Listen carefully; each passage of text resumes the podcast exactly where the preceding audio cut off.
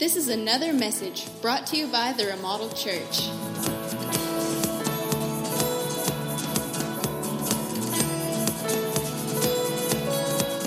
Hey, last week we went over 2 Samuel chapter 6, and we're going to hit 2 Samuel chapter 6 again. But before we get into David's life, I want you to go with me to John chapter 4. I'm going to read this story. John chapter 4. If you'll find the New Testament, Matthew, Mark, Luke, John. John chapter 4. A little bit of context. What is going on here is Jesus is traveling from one place to the other, to another, and uh, he says it is necessary for him to stop in Samaria. Well, at that time, um, Jewish people and Samaritans did not get along at all. They didn't speak to each other. They didn't look at each other. They didn't socialize. They didn't go to the same parties. They didn't sit at the same table. They hated each other. But for one reason or another, Jesus says, It is necessary for me to go through Samaria. So they come to this well, um, the well that uh, Jacob had dug out. Jacob is one of the great, they call him great fathers of the faith in the Bible. And uh, anyway, so uh, Jesus stays here. His disciples go off to town to buy some food. When this woman comes up to draw water out of the well, Jesus, the Bible says, was tired. He was thirsty and asked the woman, Hey, why don't you get me something to drink? And she says, How dare you speak to me? You are a Jew and I am a Samaritan woman. How dare you speak to me and much less ask me to do something for you? Jesus responds with, Woman, if you knew who was asking you to give you a, who was asking you to give them a drink of water, he says, then you would ask him to give you water, and he would give you water from the living well, and you would thirst no more. She responds with a little bit of sarcasm, like, You're going to give me water? You don't even have a bucket to draw out of the well. What are you talking about? So Jesus goes on to say, Well, why don't you just call your husband for me? She says, Oh, I don't have a husband. He's like, You're right. You've been divorced five times, and the guy that you're with now is not your husband. She's like, Whoa, this dude just read my cards. And she says, I perceive that you're a prophet. You sound like you're a prophet of some sort. And then she asks a question. And this is where I want to pick, pick it up. John chapter 4. We're starting verse 20. Or we'll start in verse 19. The woman said to him, Sir, I perceive that you are a prophet. Then she asked the question, Our fathers worshipped on this mountain, and you Jews say that in Jerusalem is the place where one ought to worship. Jesus said to her, Woman, I believe, or excuse me, woman, believe me, the hour is coming when you will neither on this mountain nor in Jerusalem worship the Father. You worship what you do not know. We worship what we do know, for salvation is of the Jews. But the hour is coming, verse 23. But the hour is coming and now is when the true worshipers will worship the Father in spirit and truth. For the Father is seeking uh, such to worship him. Verse 24 God is spirit, and those who worship him must worship in spirit and in truth. So, this whole conversation happens and she begins to believe once Jesus reads her cards and tells her exactly who she is, she begins to believe that he's a prophet, doesn't understand that she's actually speaking to the Son of God. And then she asks the question, where should we worship? We, we think that you ought to worship here and you guys think that we ought to worship here. And that question is probably still being asked today. Maybe not necessarily where should you worship, but how should you worship. We believe you should worship this way. Others believe you should worship this way. Right? It's a big debate going, on, going along the United States, especially here in the southern states. And we're going to talk about worship today.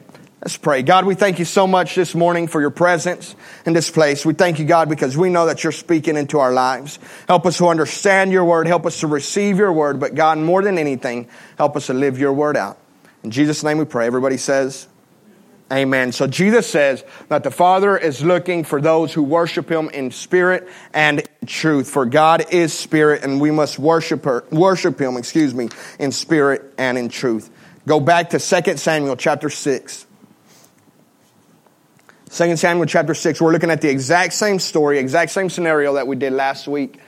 Remember, David and his men are trying to bring the ark, and the first time he does everything the wrong way. The first time it's all about himself. It's all about a political statement. He doesn't carry it the right way. He's got just regular people carrying it, and a man dies, and David gets ticked off, leaves it, leaves it there in that place. That city begins to get blessings for about three months, and so David decides, I want these blessings, and he re- does some research. He figures out, oh, only the priest is supposed to carry it. We're not supposed to put it on ox. The priests are supposed to carry carried on their shoulders. And so David then brings it in, giving sacrifices, giving, doing worship, and uh, great story. And today I want to focus, while last week we talked about carrying God's glory and doing things God's way, today we're going to focus on the worship part. You see, we're all worshiping someone or something. We all adore, we all give to, we all sacrifice to, maybe not you know, heifers and stuff like that, but, but we all worship, we all adore, we all sacrifice for or to something or someone. For some of us, for some of us, it may be a job. For others, it may be a, a, lifestyle that we're chasing. For some, it may even be your kids. You give everything up for your kids, and your kids are first in everything and every part of your life. While your kids should be very, very important, your kids were not made to be number one. Your kids were not made to be worshiped. Only God can handle that type of pressure. Only God can stand up to that. You guys with me? This is why sometimes, man, that, okay, I'm just to say this. It's no secret, man. I'm, I'm so, so not for dating whenever you're like in preschool or even grade school or high school. And this is a problem. This is part of the problem is, is kids fall in love and they begin to worship that relationship. And everything is all about that relationship. And when that relationship fails or that person in that relationship fails them, what happens? Don't tear my heart, my achy, breaky heart. That's what happens brokenheartedness and crying and, and bitterness and all kinds of stuff that you don't need to be going through at the age of 10. I'm exaggerating a little bit, but you guys get my, you guys get my drift. So we're all worshiping, we're all giving to, sacrificing to, or for someone or something. In Luke chapter 4, verse 6 and 8, um, Jesus had been fasting for 40 days and 40 nights. I shared with you guys about a month ago, maybe two months ago, my story on fasting. I tried to go three days, didn't make it. Didn't, I didn't even make it the first 24 hours. I'll just be honest. My son had, I, I, I was, my goal was three days. My, my son had left a half eaten Pop Tart on the counter and boy, the devil set in and he got me. He didn't only get me with that Pop Tart, he got me with four peanut butter and jelly sandwiches right after that, too. It was bad. It was bad. But I made the next 48 hours, so I did all right, I guess. But uh, Jesus just went 40 days and 40 nights fasting, no eating at all. And the devil presents himself and, he's, and he begins to tempt him. He begins to tempt Jesus. And one of the things that he tempts, tempts him with is in Luke chapter 4, verse 6 and 8. The devil says, listen, all of this is mine. Everything is mine. This whole world is mine. And you can have it back if you'll just worship me. Now let's understand the depth of this. Jesus, Jesus' whole purpose to come to this earth was to win us back. We agree with that? The reason Jesus was born of the Virgin Mary and, and raised here and lived his entire life here on earth was not just to prove a point, but it was to win us back. It was to be the ultimate sacrifice, to carry that cross. From day one, Jesus knew my life will end with me on a cross. That's pretty harsh. And what Satan is doing right here for Jesus is he's saying, listen, you don't have to do any of that. And if we read our Bibles just a little bit, we understand Jesus didn't want to do that. Remember, Jesus is praying in the Garden of Gethsemane and he asked God, he asked him, God, if there is any other way, Father, please remove this burden from me. I don't want to carry the cross. If you can figure out another way, let's do that. Then he says, But not my will, but your will be done. So Jesus isn't excited about the cross. He isn't excited about being beaten. He's not excited about taking the cross and, and taking the beating and, and sacrificing his life, pouring out all of his blood. He's not excited about that at all. And the devil tempts him in that area and he says, Listen, if you'll just bow down and worship me just for a little bit, dude, nobody else is going to see, but just for a little bit, for a moment, I'll give everything back to you. You don't have to carry the cross. You don't have to die on the cross. You don't have to be abused and, and uh, mocked and, and, and humiliated in front of everybody. If you'll just worship me just for a little bit, then I'll give you everything back. And Jesus says, It is written, You shall worship the Lord your God and him alone. You see, some of us get worship wrong, and we don't understand worship in church and in a church setting because we're worshiping the wrong things. You see, so worship is our response to God. That's what worship is. Worship is our response to God. For His love, for His protection, for salvation, for mercy, for forgiveness, for His blessings, for His grace, for whatever you need to respond to in that moment. Worship is our response to God. And where so many of us get it confused is we think that worship is all about us. And if it's a good worship service, it was because God did something in us. me, in us. Right? Most of the times when we walk out of a church service and we say, man, that was good, it's because God did something to us. And that's where we got it confused. Worship is not about God doing something for us or in us at that moment. Worship is about our response to God. Worship is saying, God, thank you for what you're doing. Thank you for who you are. Thank you for your grace, your love, provision, all of these things. It's not about God doing something in me at that moment. Worship is my response to God.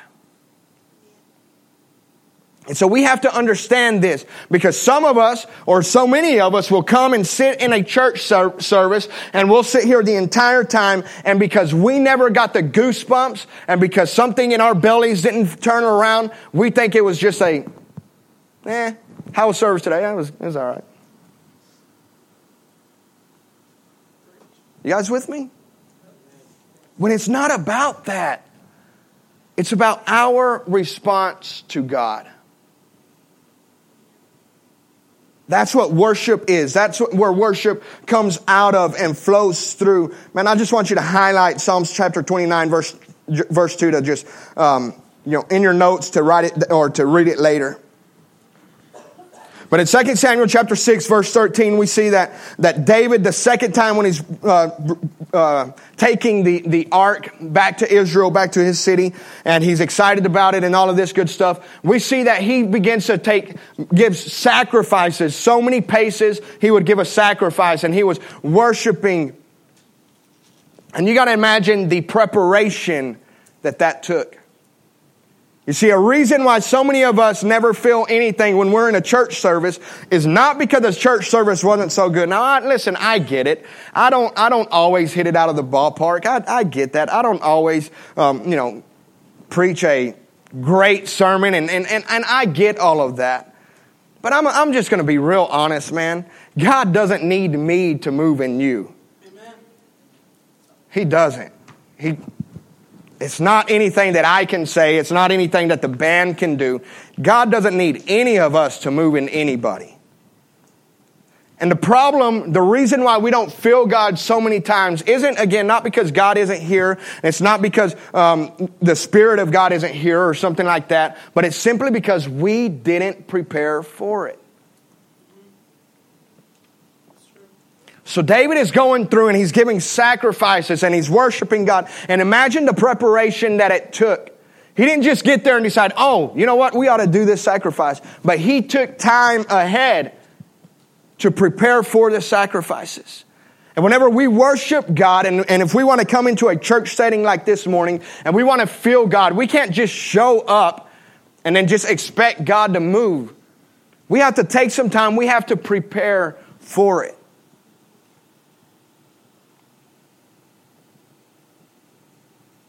You see, sometimes, sometimes, some of you are the hardest people to preach to, man. The hardest people. I, I, I told you, I was back, I was in Chiapas in, in May, in, uh, in Mexico, and I preached to the hardest group of people I have ever preached to in my life. I mean, you talk about silent. Nobody said a thing. And I'm just the whole time in my mind, I'm just like, EJ, you suck that bad? Like, they're not even, they don't even care, bro. So I'm just like, I'm sweating bullets. I mean, I'm just like, oh my gosh, we can't do this to people. This is terrible. I really, I really, I honestly felt like I preached the worst sermon that I have ever preached in my entire life. And I get that, or the, the only saving grace was Juan warned me, Juan Berrios, he warned me. He said, man, now these guys are going to be tough. He said, they don't respond very much. Golly, I tell you what, that was tough. And, then, and, and there's sometimes, man, I can see it on you guys' face. You guys are still half asleep. We're still, we're still thinking about what we should be doing instead of being here. You guys with me? You see? You see? That's what I'm talking about. It's exactly what I'm talking about. And we sit through a service half asleep, our minds never here, and somehow we expected God to move. Somehow we expected the band to get our attention, and eh, the band just was all right today. They didn't, you know, they didn't play that song that I like. I didn't get it. Wander into wild. What does that even mean?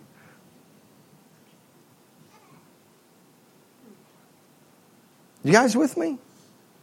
Man, if we want to feel God and if we really want to worship God, we're going to have to take some time and prepare ourselves, prepare our hearts, prepare our minds. We can't be sitting in here and expecting God to move whenever our mind is somewhere else.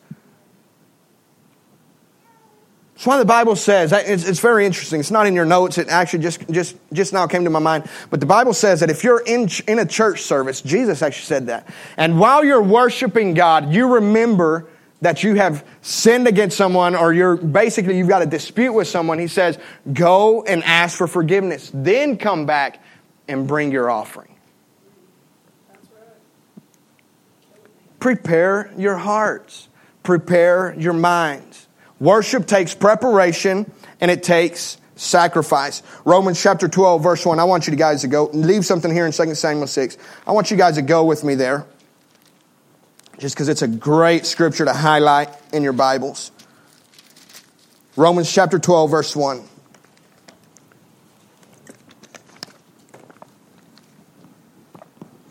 I beseech you, therefore, brethren, by the mercies of God that you present your bodies a living sacrifice, holy, acceptable to God, to which is your reasonable service. Most Bibles here probably say reasonable worship. I've got the New King James Version. Your reasonable worship, to present your lives, your bodies as a holy sacrifice to God. This is your reasonable service or worship to God. That is what worship is. Worship is not limited to a drum set or vocals and guitar or piano or any of that. Worship is so far beyond lyrics. Worship is what you do with your life every single day. so worship requires preparation and it requires sacri- sacrifice. I think it's very interesting. The, the, the, first time that we see David trying to take the Ark of Covenant back to his hometown. What he's doing, remember, he's dressed in a robe and he's trying to make a big political statement because he's, he's a new king and he wants everybody to see that not only does he have all the authority as king, but also God is with him. And so it's a huge political statement. He's wearing his big robe, probably got his jewels and his crown on, and everything goes wrong. And then the second time, when he's doing everything the right way, he's wearing what the Bible calls an ephod, which is pretty much a, uh, a prayer garment the garment that he would wear while he was praying. That's what he's wearing. And we go on, if, uh, later on in the story, we see that as one of his wives, Michael, um, um, accuses him and is angry at him because he wasn't wearing his robe because she says, how worthy did the king look today and how great, how glorious did he look today, um, uncovering himself and all this kind of stuff. And here's, here's the point here that, I'm, that I want to make with all of that. There's absolutely nothing worth holding on to if it separates you from God. You guys with me? So again, we'll be in a church service and we'll be wanting, we say we want to feel God, but we're holding on to a grudge. We're holding on to unforgiveness. We're holding on to bitterness. We're holding on to, I don't know, whatever whatever it may be, some habit, some sin. We're holding on to something. We're saying, God, I want to feel you, but I want to hold on to this right here. You guys with me? Now, if you were in the middle of the ocean or in the middle of, of a lake and somebody tossed you a big golden bar and said, Here you go, bro, this is yours. But as you're holding on to it, what are you doing? Sinking. You're sinking. Now, how ridiculous would it be for us to just hold on to that thing and just go sinking down to the bottom and die? Would you say that would be worth it? Would it be worth it to have that big golden slab? If you're dead, what good does it do you? Right? But that's how so many of us look when it comes to worship. Because we're saying, God, we want you, but we want this. And we're willing to give up feeling God or having an encounter with God as long as we have this. How ridiculous do we look? How ridiculous do we sound? There's absolutely nothing worth holding on to if it separates us from God. You guys with me? There's no grudge, no bitterness, no unforgiveness, no, no habit, no matter how great you think it makes you feel and all of those things. There's nothing worth holding on to if it separates you from God. There's nothing worth having if it separates you from God. And so many of us, man, we're sinking to the bottom of that lake, but we're rich.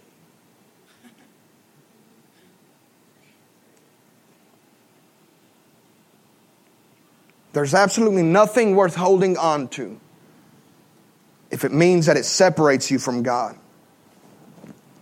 Let's read uh, 2 Samuel chapter 6. We'll start in, the, in, in about halfway through verse 20. How glorious, and this is David's wife, Michael, how glorious was the king of Israel today, uncovering himself. Today, in the eyes of the maids of his servants, as one of the base fellows shamelessly uncovers himself. So David said to Michael, It was before the Lord. Man, I didn't put this in your notes, but just in your notes, write an arrow from verse 21 there in your notes and just put worship is personal. Worship is personal. Just put that down in your notes. Nobody can worship God for you. I mean, this is very, very personal.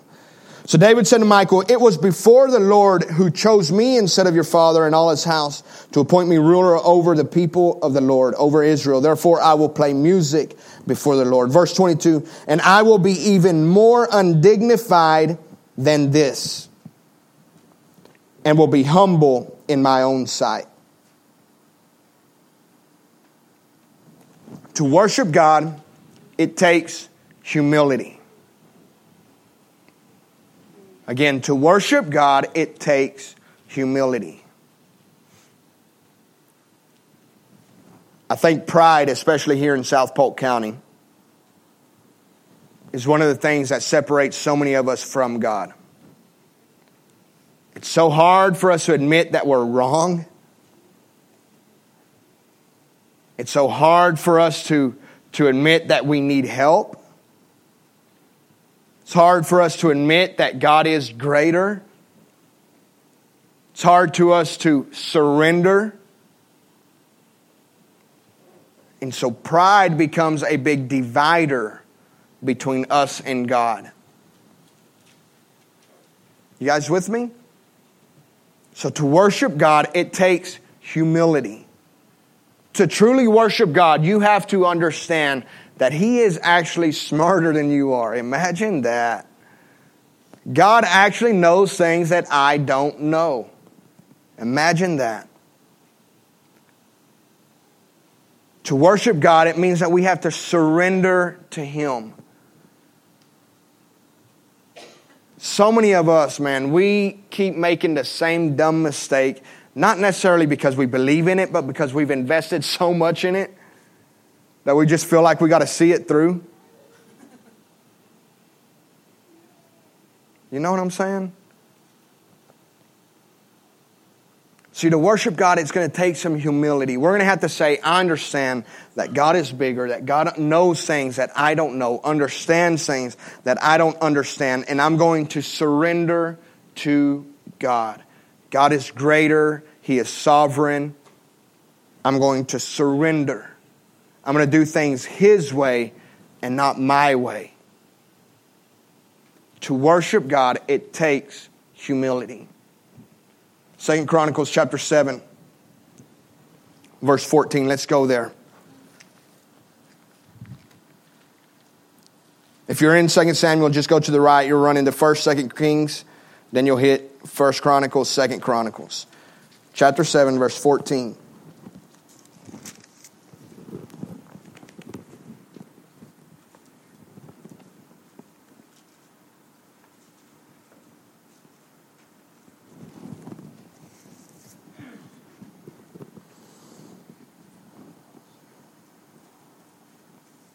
We'll start in verse 12. Then the Lord appeared to Solomon by night and said to him, I have heard your prayer and have chosen this place for myself as a house of, of sacrifice. Verse 13, when I shut up heaven and there is no rain, or command the locusts to devour the land, or send pestilence among my people, if my people, verse 14, highlight this, if my people who are called by my name will humble themselves and pray, and seek my face and turn from their wicked ways, then I will hear from heaven and will forgive their sin and heal their land. What I want you to know, closing thoughts, is that God responds to worship. God responds to worship. And whenever we come here or at our homes or wherever we are and we just worship, we just begin to respond to God's goodness and His grace and His love and His mercy. When we begin to respond to God, God responds to us. The Bible says that if we will draw near to Him, He will draw near to us. And what some of us need to do is we need to stop, uh, stop filling ourselves with self pity. We need to stop worrying about how great and how bad our problem or our situation is. We need to stop uh, being frustrated at how wrong everything is going, and we just need to take some time to worship.